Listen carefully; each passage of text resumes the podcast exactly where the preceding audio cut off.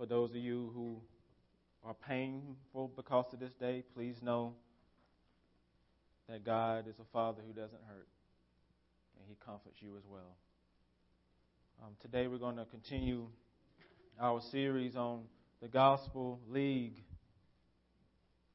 And as we know, and as I said a few weeks ago, that when you look at this world, you got to know that there are things going on besides what we can see.